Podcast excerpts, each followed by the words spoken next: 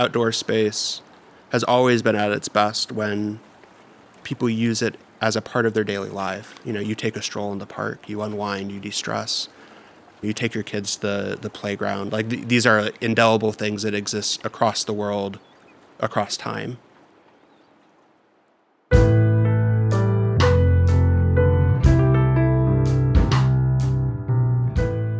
Welcome to Power of Place Stories of the Pacific Northwest. I'm Edward Krigsman. Last time we enjoyed a conversation with Zach Bolleton, and he shared how his parents' formative experience at the Seattle World's Fair gave him the idea to publish the book 62 Souvenirs, showcasing family stories by way of a collection of fair memorabilia. And Zach mentioned how the fair propelled Seattle into the jet age. And more importantly, it also caused us to reinvent the fairgrounds into a new civic place, a 74 acre campus with 40 acres of open space that has become one of Seattle's top visitor and tourism destinations.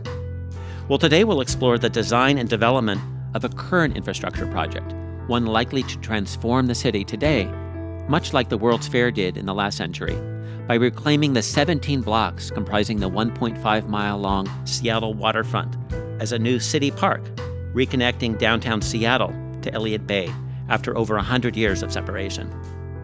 Beginning with the reconstruction of the Elliott Bay seawall in 2017 and the removal of the Alaskan Way Viaduct completed in 2019, the project will recenter the city, shaping a new public realm. Our guest today leads the design for this effort, and he's a landscape architect and urban designer with New York City based James Corner Field Operations. He's been part of the Seattle project since 2010 and if you visited New York City in the last decade, you may know his firm's work through the High Line, a 1.45 mile long elevated linear park created on the former New York Central Railroad spur on the west side of Manhattan. Prior to joining field operations, our guest was a designer with EDAW, with projects that included Washington, D.C.'s Marvin Gaye Park, the National Museum of American History, the Potomac Yard Linear Park, as well as New York's World Trade Center streetscape. So today we'll explore how a community's greatest opportunities sometimes ride the coattails of its greatest perils. And we'll get an insider's perspective on how listening to thousands of local voices, your voices, has been incorporated into a new civic space, one that reflects today's needs as well as our hopes and dreams for the future. And stick around. Toward the end of today's podcast, our guest will provide you with a block by block tour of the park. And we'll also hear the voice of a local project partner who will share how her knowledge of indigenous food systems will be integrated into the project.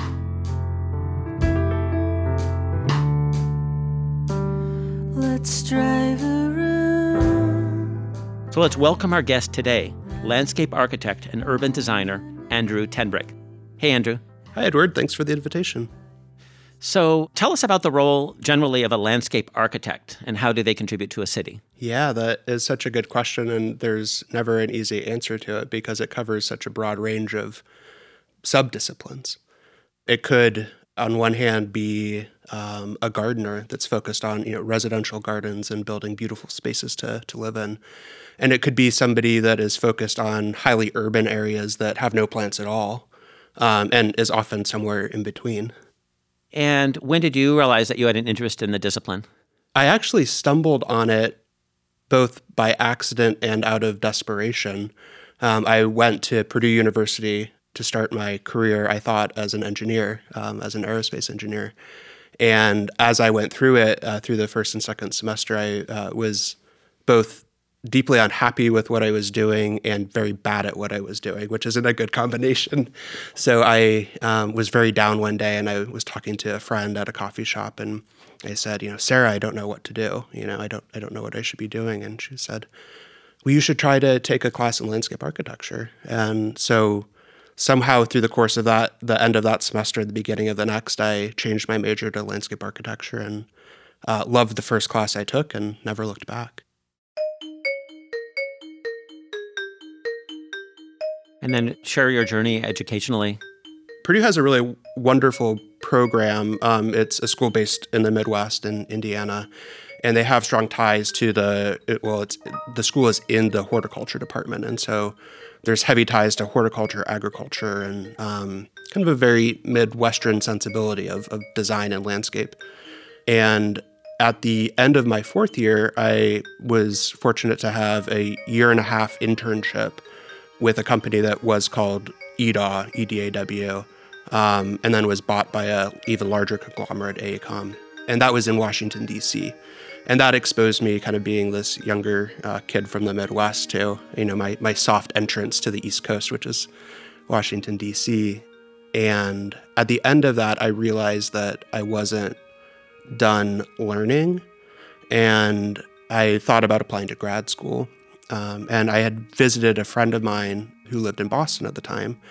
And I just fell in love with Boston and the mountains beyond. We would go hiking, and um, it just, it really kind of pulled me. So I thought, you know, why don't I try to apply to the graduate school of design at Harvard and you know see what happens. I didn't really have expectations and it worked out that I got in and I knew even when I was in grad school that to work for some of these firms that had some of these really great projects, um, to work at some of those firms, most people had a graduate degree. So that was kind of one of the reasons why I wanted to go. And at the end of it, I had been badgering field operations for a job for, for months and months, and then I, I finally got one. Wow. Yeah. Persistence. Yeah, it pays off. So then you moved to New York City? Yeah, I moved to Brooklyn. Um, I lived with a classmate of mine um, who was from Brooklyn, and it was my first uh, time living there for any extended period of time, and just really, you know, f- fell in love with the the job. I think me as a kind of Midwesterner at heart, it took some time to kind of acclimate, you know, to the city and and have it feel like a neighborhood and a home. But 13 years later, it, it does feel like home. So you mentioned that landscape architecture can mean many, many different things.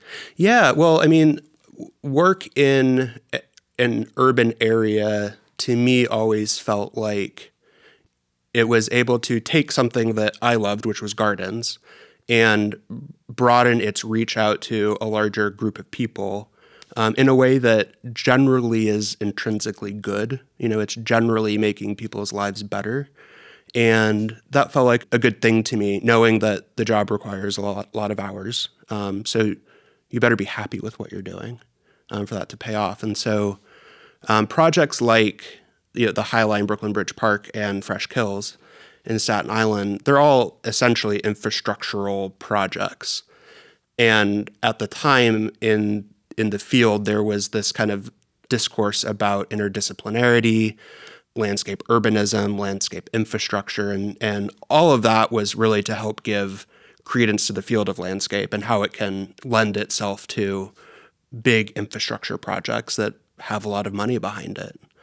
And so that kind of thinking that field operations was doing about plant succession, management over time, things like that were really intriguing to me as well.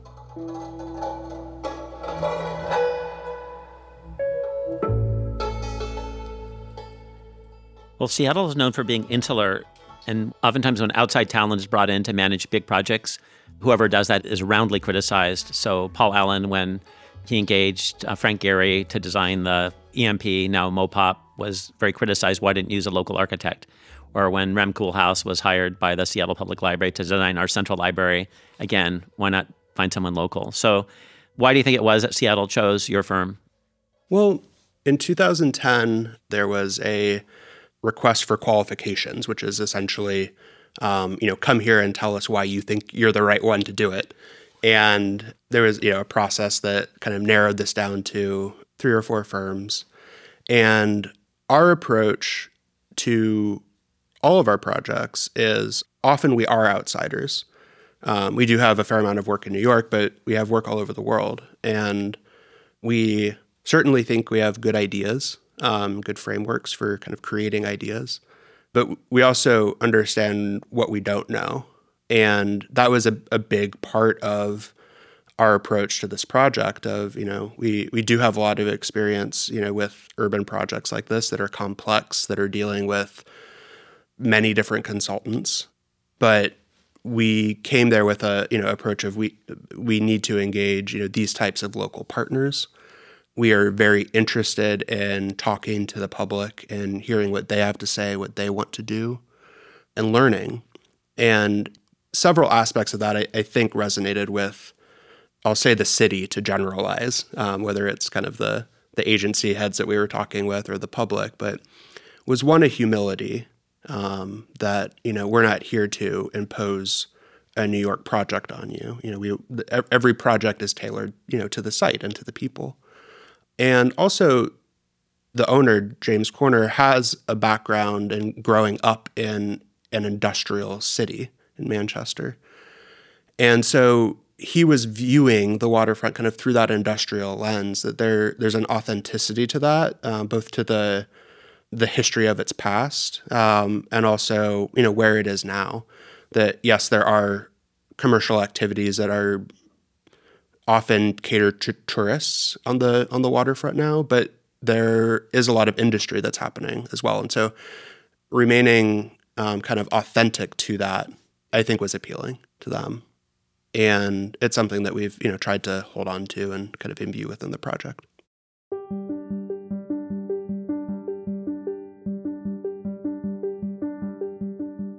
When we were talking earlier, we had chatted a little bit about the Olmsted Brothers legacy.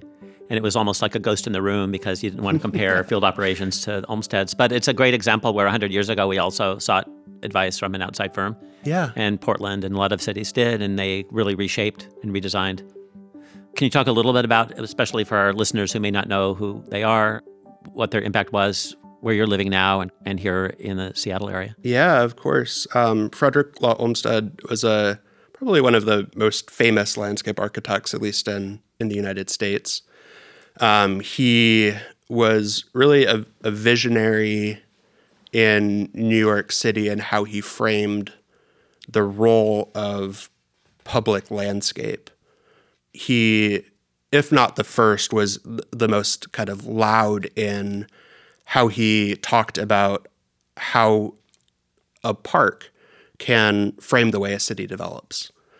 And in Manhattan, which is a kind of a, a long rectangle, let's say in the center of it, um, there was land at the time in the early to mid 1800s that, that wasn't that developed, but development was quickly approaching it.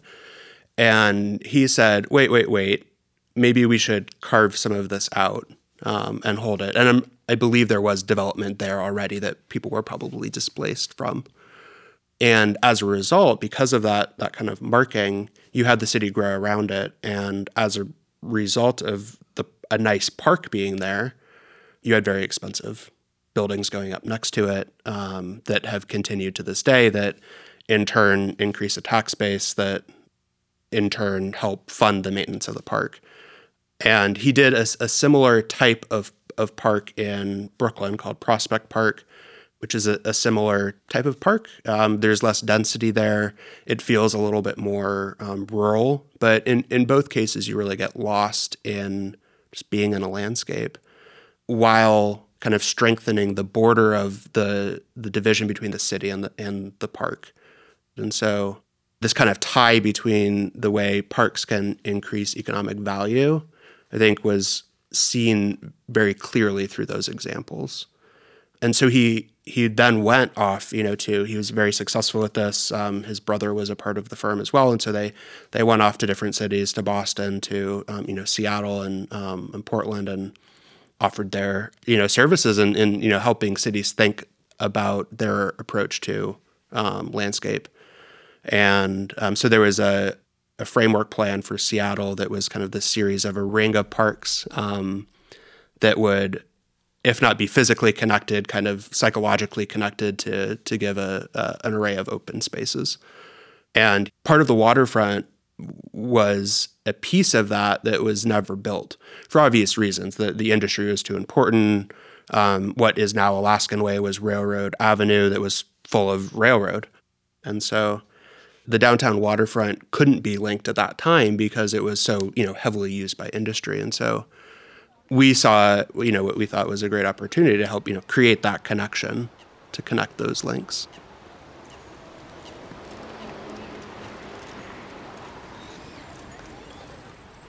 how do parks function now differently for urban dwellers compared to say 100 years ago when the park systems evolved one change is density. So there, there's more people for the most part, you know, that are that are using the parks. Um, I think one of the biggest changes that we've seen, not just in New York, but probably for almost every public park, is this idea of how are we going to maintain it? And if you were in New York City in the 70s, you really wouldn't want to be in Central Park past sunset. Um, it wasn't a safe place, and that was true of, of most parks, Bryant Park as well. So there came this idea of, well, what if we were able to create a partnership between the public, which would be the, the parks department, and a private entity that would help maintain it and then help take that uh, funding need away from the parks department so that it could be used elsewhere.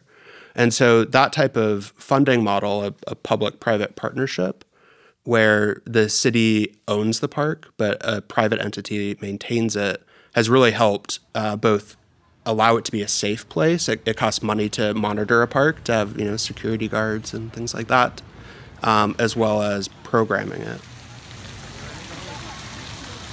Bryant Park is a is a great example of uh, outdoor libraries, chess rooms, ping pong tables, outdoor markets, movie nights, yoga mornings. It, you know, it, it's endless, and people love it because they're spending their life there, um, and you know that that's their sort of outdoor living room, and that's something that we think about a lot. And I think it is different than I think people used you know parks back then, but there is a, a thread that goes through that of outdoor space has always been at its best when people use it as a part of their daily life. You know, you take a stroll in the park, you unwind, you de-stress. Um, you take your kids to the, the playground. Like th- these are indelible things that exist across the world, across time. But the way that that is kind of you know kept safe, programmed, managed, has evolved.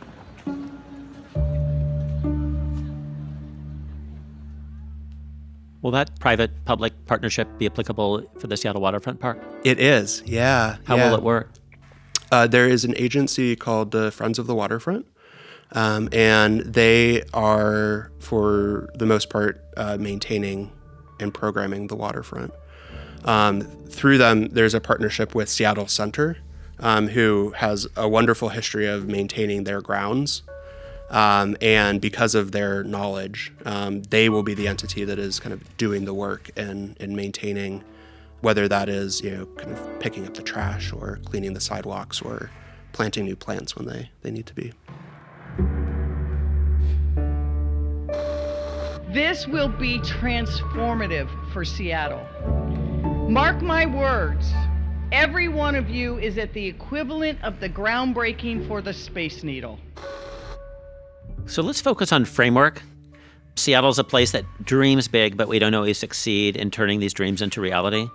So often we get mired down in process, and the result is ad hoc or it never really happens at all. And the Seattle Commons is shining example of that.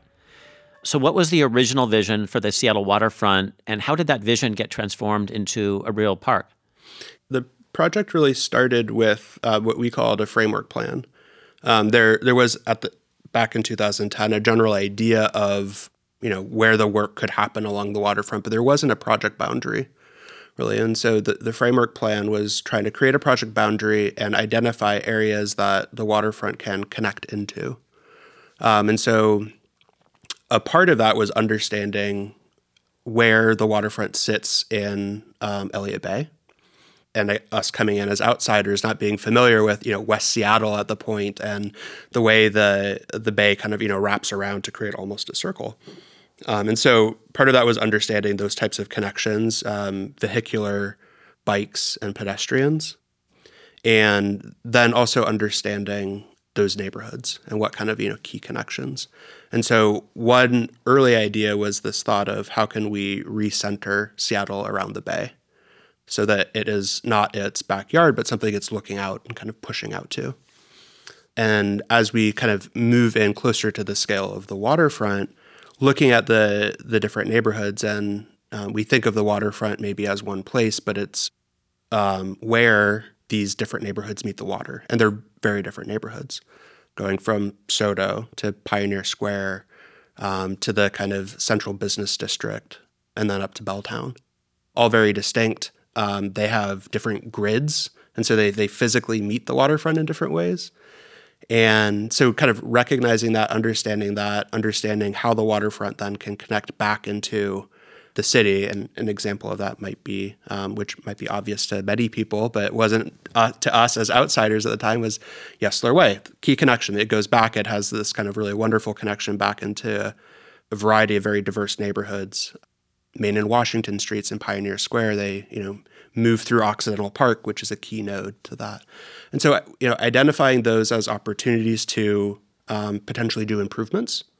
And as the project moved north, a lot of the thought was, well, how can we better create some of these connections, pedestrian connections that navigate the bluff that, that rises as as you go north, and and what are those key connections to make? And so it became obvious pretty quickly that Pike Place Market is a key destination for many people, both local and, and visitors.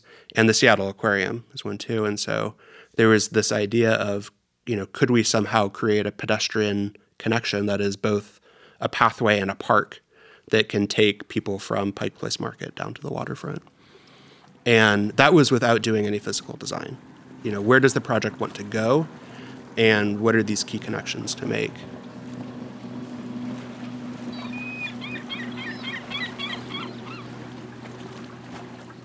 How did you determine the priority of the connection between the city and the waterfront? And then it sounded like the views beyond. How did that become a driving strategy? I think that is where the public process really became an important aspect of this. Um, and and I will say our you know partnerships with a variety of different city agencies like the Department of Transportation, Parks and Recreation, um, and others that have uh, plethora of experience of you know living and, and being in, in the city and kind of seeing and hearing what people want. But the the first public meeting we had um, kind of presented this idea of of the project of understanding the different neighborhoods and talking about program. Um, and so you know we gave this probably hundred slide presentation to all these people that were passionate enough to come out. You know at a, probably a weekday night at the the Seattle Aquarium and we asked them a key question of what do you most want to do on the waterfront? And where do you most want to be on the waterfront? And we had these these long maps that showed kind of uh, a picture of the waterfront and we gave them uh, pink stickers and we said you know put a put a sticker on you know the place you most want to be.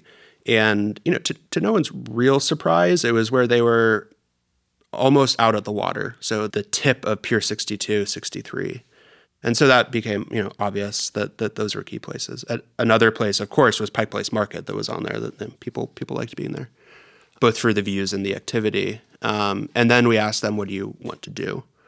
And there's not a lot of surprises there, but a lot of it were kind of what we think as sort of you know very pedestrian things. Like they want to get a coffee, they want to stroll, um, they want to look at the water, they want to touch the water.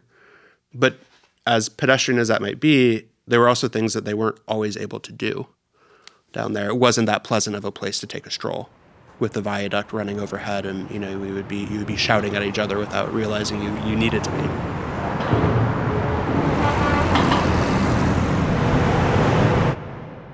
And so that helped kind of check some of these provocations that we had.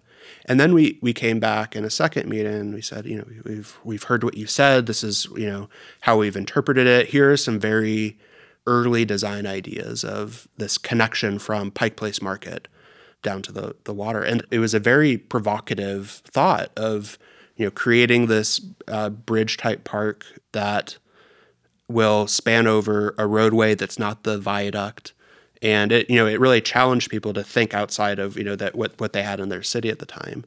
And me as a, a, a, early designer at that time you know this was my maybe second year out of grad school i assumed this would disappear. You know of course this will go away at some point. It's so fanciful but um, that transformed into the overlook walk project that we have today and is i think at 50% construction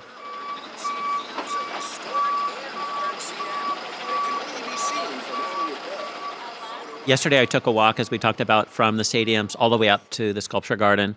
Can you walk us through as if you were giving us a tour, uh, pointing out the different nodes? Yeah, yeah, of course.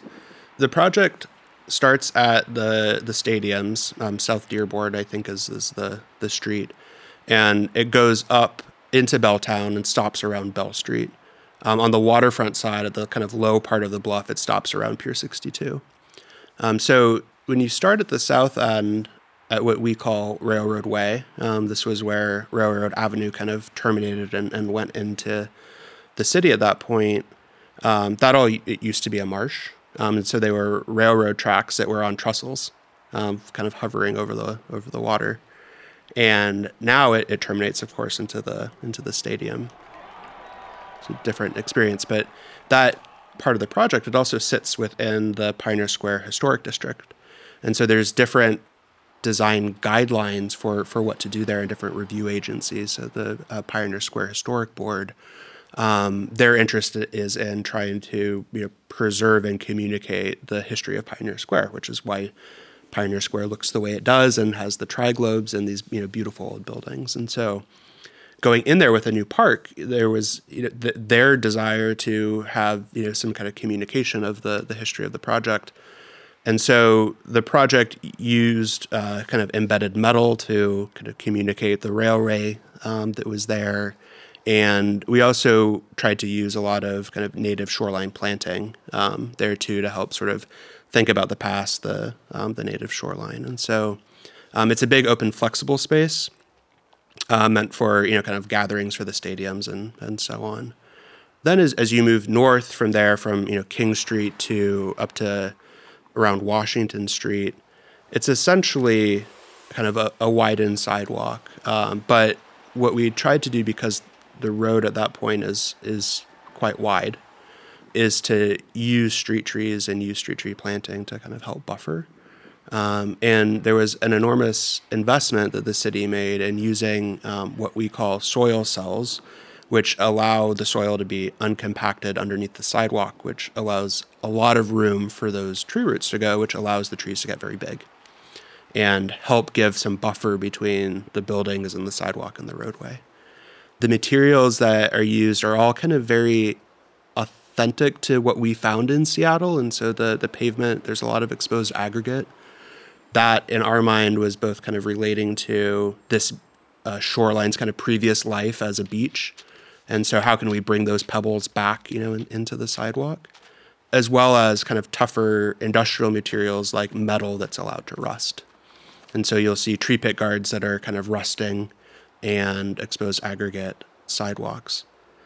As you get close to Yesler, Yesler Way, um, there's this opening where you no longer have the port um, to the west and you have a new beach. And that new beach was built as a part of the Elliott Bay Seawall project. And um, for those that were kind of down in the waterfront area between 2017 and uh, 2019. There was a whole lot of construction between the piers and the roadway, and that was building a new seawall, um, which was uh, damaged in an earthquake in, in 2001. And one of the key imperatives of the seawall project, along with building a seawall that is not going to fall into the water, was to help bolster a salmon migration corridor that was traveling uh, down the Duwamish up the um, the coast of the downtown Seattle and, and going further north into the mountains. And currently, with the the piers and the overwater coverage the way it was, that these little fish would have to swim way out, you know, to the edge of the pier. And as they did that, they would get into deeper water and they would be eaten by larger creatures. And so it was a dangerous truck for them. And so uh, there was a challenge of how can we build this so that we can give um, the fish a sort of shallow water area to swim in so larger predators can't come while building a seawall while having a sidewalk on top of that. The beach is the entrance point for them to go kind of under this area that we, we call the light penetrating surface that lets light through the sidewalk um, to the shallow area. And that beach was, I think, really important to us when, when we came. We went to the beach at Myrtle Edwards Park, and it's such a, a beautiful piece of the water where you can get down, you can touch it, you can hear the water lapping, and we thought that it was important to to have that here. Um, and so that was was built there. There's artwork by Buster Simpson, who I'm sure many many people know and and love. His his artwork is focused on kind of the Anthropocene nature of the beach. That um, it's a natural beach, but it's highly engineered and highly built, and so he has the series of dolos and, and sandbags that are out there. And north of there, then you get to a, a, kind of a very different area that is kind of dominated by Coleman Dock. And that has recently transformed quite a bit. You know, the, the new ferry terminal, uh, they have this wonderful public space kind of to the west where you can get up and see the bay in, in this elevated way. Because of that, there's a lot of, you know, movement coming in from the city, coming from the south, from the north of, you know, kind of daily commutes of people. There's high volumes both pedestrians and cars, and so that that area gets very busy. And so the um, the thought of that is, you know, let let's have a landscape that really supports that, that you know creates a space that allows people to to move freely, to see more easily. Um, for example, to you know to see the taxi cab, to see when the bus is coming, but have a, a very robust landscape that um, is tough and can handle that kind of uh, traffic and use. Um, we have at the at the intersection of Columbia Street and uh, the, what we call the promenade, this kind of wide wide walking space, um, a relocation of uh, one of George Tsutakawa's fountains that used to be at the the ferry terminal, and that was kind of put away in storage as they were kind of doing their construction and. Um, we worked with uh, members of the family to uh, design a new basin um, for the fountain, along with uh, Fluidity, who's a, a, fountain designer that we work with often. And that will kind of be at the, the heart of, of Columbia, which is a, a special area. Moving north from there, at the kind of north side of the, the Coleman Dock Ferry Terminal, there used to be a pier that was you know entirely devoted to traffic queuing. Cars would be parked there it was between Coleman Dock and uh, the firehouse, and we knew um, early on that that would be demolished as a part of the the Coleman Dock plans, and so um, we, um, in our vernacular, called that firehouse slip, and we're excited that there was this new view out to the water that you really didn't have before, and so in that block um, on the east side of uh, the promenade where people will be walking, we have these giant um, I-beam frames um, from which swings will be hanging that you can swing and have this view out to the water. And that's sort of the first like fanciful thing, you know, that it's not necessary. It's not just purely functional, but it, there, there's this fancifulness to it. And um, I think that's special and necessary, you know, on the, on the waterfront, where it's both serious and it's kind of authentic materials and, and heft, but they're also swings. And behind that, is something that's consistent really between um, kind of Coleman Dock and uh, up to uh, Pike Street is a quite wide array of gardens. One of your previous interviewees was Richard Hartlage uh, with Land Morphology, and they were our local partner on planting design on this project. And they've been wonderful to work with and kind of you know, developing this idea of creating gardens on a waterfront. There's a fair amount of planting in Seattle, but there's not a lot of gardens in kind of downtown Seattle. Moving north of University, you get to the pier, which we call uh, Pier 58. And uh, this is the pier uh, just north of the Great Wheel that is indelible now to Seattle. And this is another kind of big open space. Um, we have reoriented the edge of that pier so it's a it's a straight edge and it kind of focuses out uh, to the water. There's a big central gathering area in the middle, and to the west of that, as you move out to the water, there'll be a grove of trees and a lawn that looks back at the city. On the north end of that pier, closest to the aquarium, there's going to be a new playground um, it has some pretty wild shapes to it. It was inspired in part by the kind of nature of a jellyfish. Um, so it'll allow kids to kind of climb up the structure and get above the water, kind of look out at different elevations, as well as some kind of uh, other play areas for younger kids, things like that. Um, so that that will be, I think, a really special place. Um, it is both very flexible in the way people can use it, um, but it is also, you know, has these program elements that have never existed on the waterfront.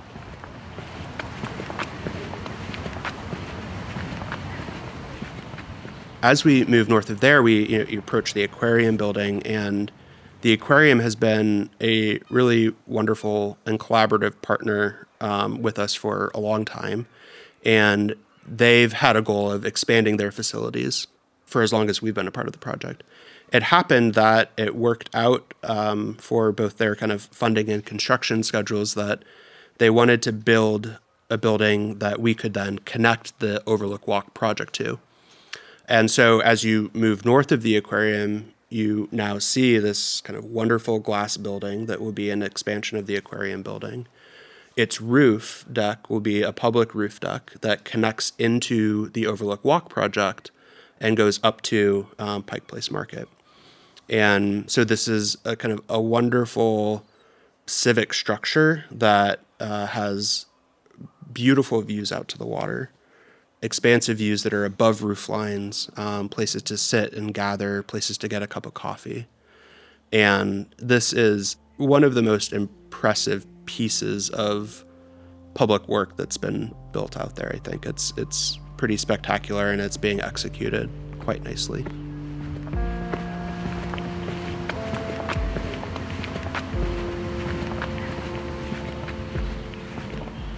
So further north of there, the roadway starts picking up.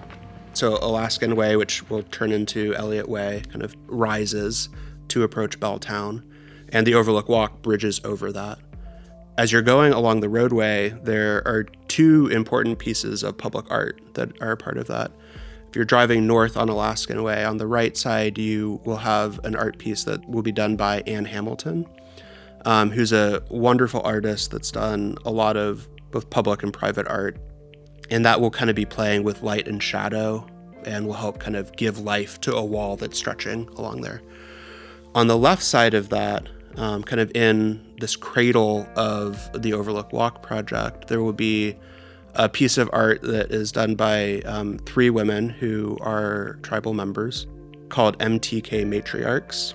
And this is their sort of adaptation and story of a basket, a basket weave. And so there'll be a piece there that I think is a, a really significant piece for the waterfront to have at that location, right next to the water, and kind of having that connection to the, the Salish Sea at that point.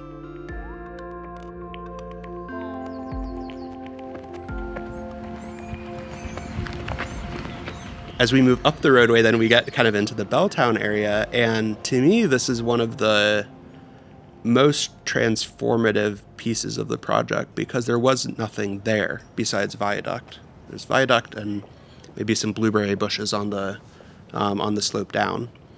And now there is a, a, roadway that has sidewalks. It has street trees. It has what I think is a really transformative planting um, on both sides of the roadway it gets to be more of a garden even as you as you move north and so it's taking the space that was kind of you know both dark and scary and not at all for people and is making a roadway and sidewalk a really pleasant place to be um, and to me i think it, it's it's one of the most transformative it in many ways kind of in design was kind of a streetscape but through all of the work i think it's, it's turned out to be kind of a lovely space and that essentially is the the end of the the project.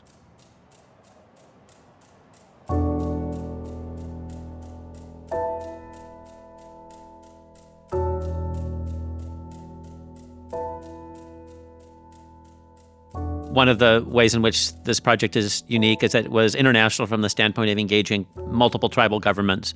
How did that process work and who was engaged?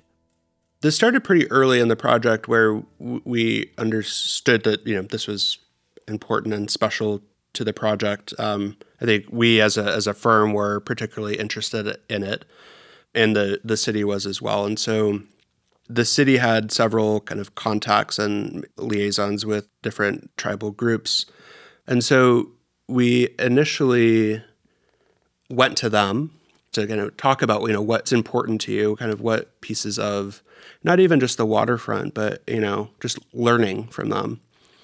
And that kind of grew and grew in different ways. I remember we were talking about Pier 58 and this kind of connection to the water. And then they said, well, like, let us show you about like are important connections to the water. And so they took us to to several beaches. Um, they talked about Ballast Island too, which is right around the Washington area. Key kind of places that they held as being you know very significant to them.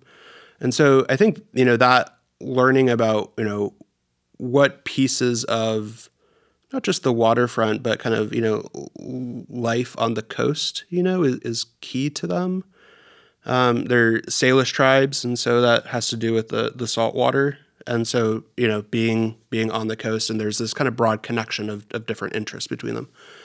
And I think as as we were working with them more and more, we kept thinking, you know, well, gosh, it would be nice to have somebody on the team you know that that is a, a, tribal member that is you know kind of contributing and participating and helping to design. And so that eventually came to be Valerie Segrest who's um, really a wonderful person and an expert in planting and ethnobotany and a wonderful storyteller about how plants are you know important in different ways to those groups. And so she became a part of the team and helped us with uh, planting design particularly on the overlook walk she was able to help kind of tell a really nice story.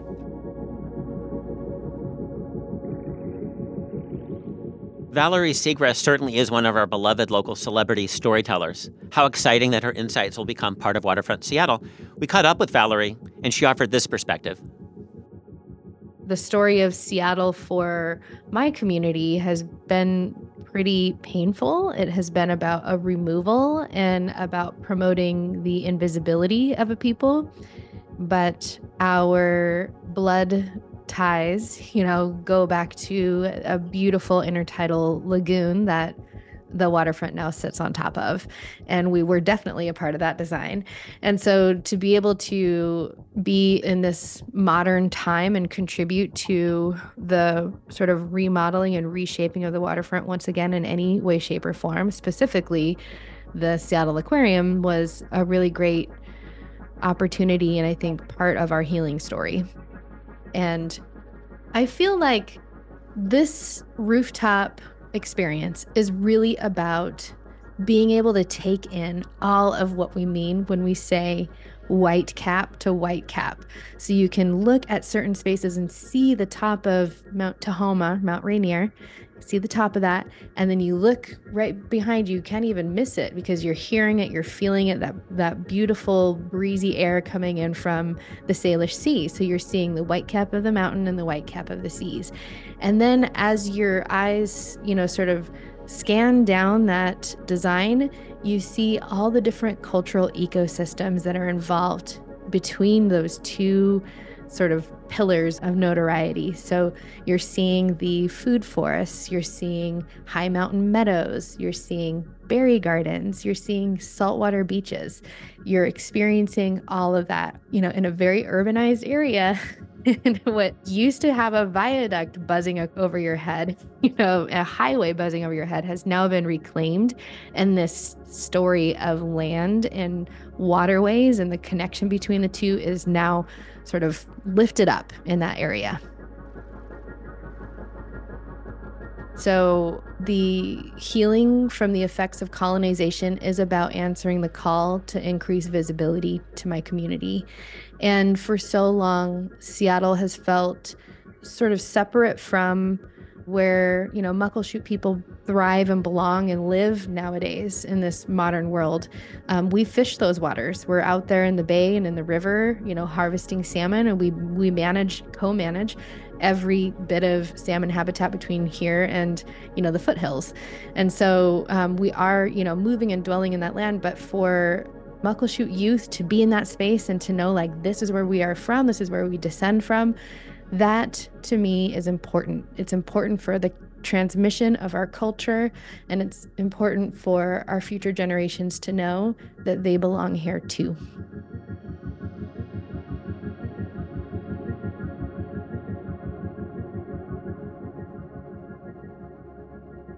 So, Andrew, let's talk about placemaking for a moment. Historically, the roadway along the waterfront has been called Alaskan Way, which I've always found odd since this isn't Alaska. And what's the significance of the renaming of Alaskan Way with the additional street signs, the ones that are brown in color, that have been placed along the park? signs naming the place Dzidzilalich. The Lushootseed meaning for Dzidzilalich is little crossing over place. And historically, the waterfront was a kind of spaghetti string of railroad tracks that were built out over the water. And slowly that was filled in, and the railroad tracks were still there. And then trucking took over, and railroad tracks kind of went away. And before all that, and before the kind of uh, colonial settlement of, of Seattle, the tribes used it for living, for fishing, for commerce, for all of that. And they had a, a, number of kind of Im- important locations along the waterfront. And there's a, there's been a series of really wonderful presentations of that. Um, I think the the water lines exhibit is maybe one of them, where it's you know looking at this kind of pre-colonial map of not just Seattle but the kind of Puget Sound area and where identifying where these places are, and it's useful in identifying that and, and understanding the kind of the past of these places, but they're also places that are often quite populated now. And so Ballast Island is a, a, a piece of land that was uh, set out a bit from the city, and it was an area where people lived. And as a part of the city's kind of past with the Indian Expulsion Act and all these things, these people were removed. And that was both a very, you know, culturally important place to them and their home. And so recognizing some of that, I think, is, is, important. And one of the ways that the the city is, you know, trying to do that is through something like the street name and kind of taking that from a white European context and, and looking back a bit more.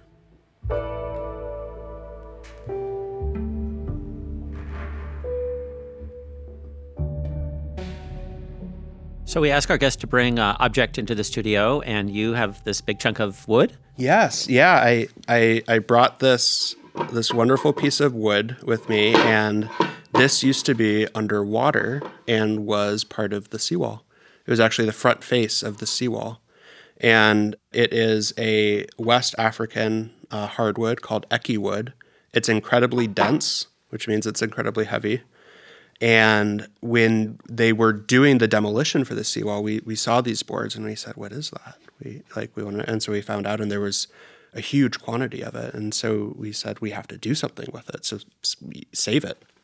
Um, and so the uh, many many of these boards uh, went under the Ballard Bridge and were stored there for years, and our um, plan to reuse those was on all of the railings along the the main part of the waterfront, we, we use this as a wood top.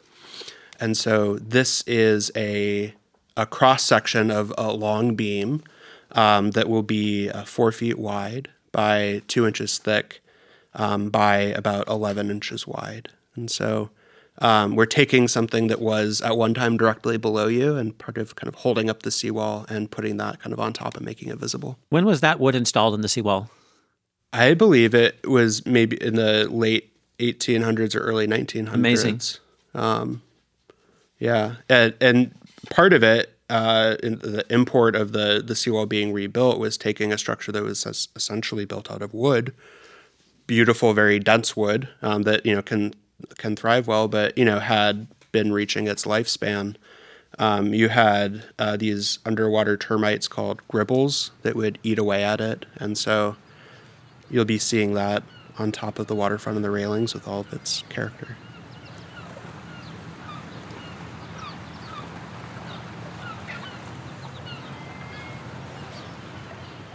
And we ask our guests to share a place that matters to them in the Pacific Northwest. Does anything come to mind? It does, yeah. The um, I couldn't, you know, pick one, but I could pick an experience of mine that I've sort of cherished as I've come and visited over the years and that is kind of running along the waterfront. And, and before my day starts, which generally is early, I'd go for a run when it's still dark and go kind of up the waterfront. Quiet and sleepy, and up the Myrtle Edwards um, trail on the waterfront. And you, you stop and you realize there's this weight of the city behind you, you know, that's very urban and frenetic.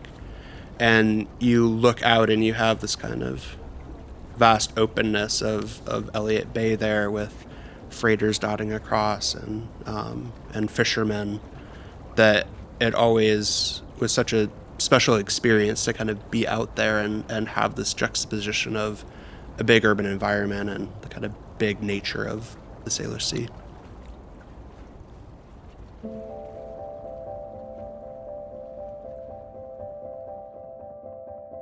Let's talk about resiliency. Since you started this project, a lot has happened in the world. We've had COVID, we've had urban riots, we've had work from home where people are no longer really compelled to be downtown for work.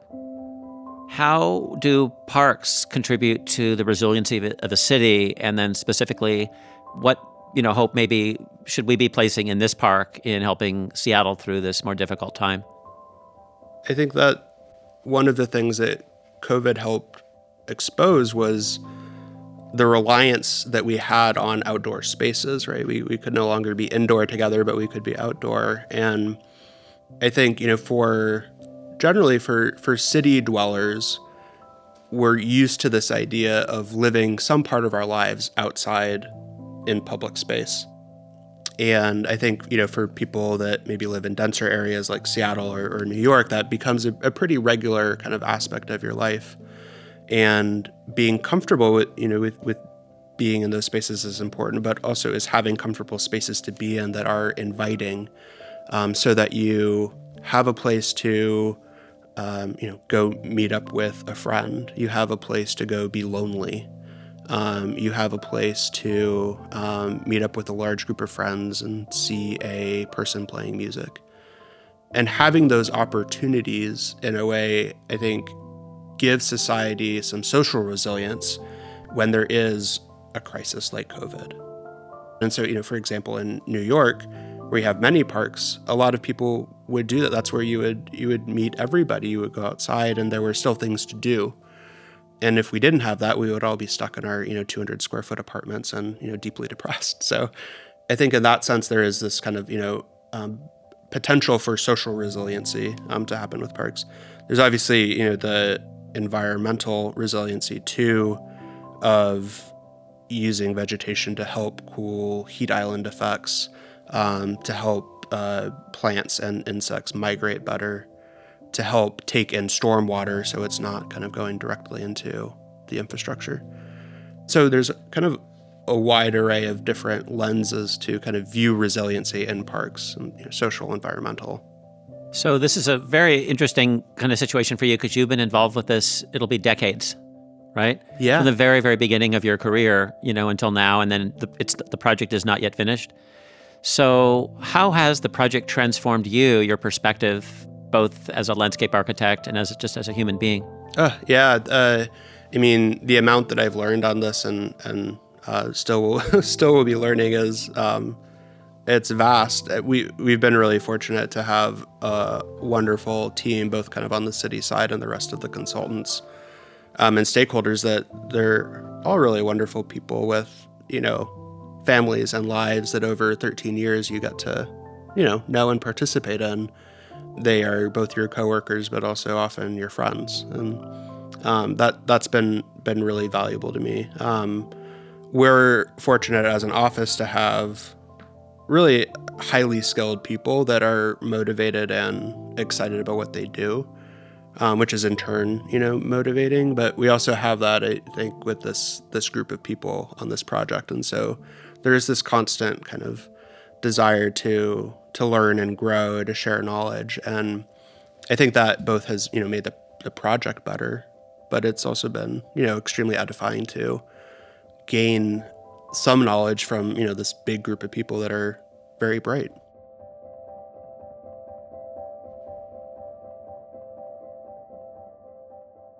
What have you learned about the essence of what it is to be a Seattleite or a Pacific Northwest person as opposed to, say, the Midwesterner you were as a child and a New Yorker or Bostonian? I think that there is this value of the bigness of nature that Seattleites have an experience that you don't have everywhere. Uh, certainly the Midwest and certainly the East Coast, and with that comes a sort of kind of quiet appreciation for being in a place, and some of that is you know, I think of being out on the end of Pier 62 and having that kind of, you know, quiet experience of, of all of this kind of vast nature in front of you and having that kind of ability to self reflect. Where it's, I think that's harder for us in other places where, you know, it's so busy and you don't have that same, you know, kind of ability or setting to do that. And so I think that's a quality that I admire of Seattleites and that maybe that is a Pacific Northwest quality, but I admire that. Well, thank you for being our guest today. And I love what you've done for the city and how your work has really galvanized all of us to contribute to making this a better place. Thank you. It's been so fun talking to you. I appreciate it.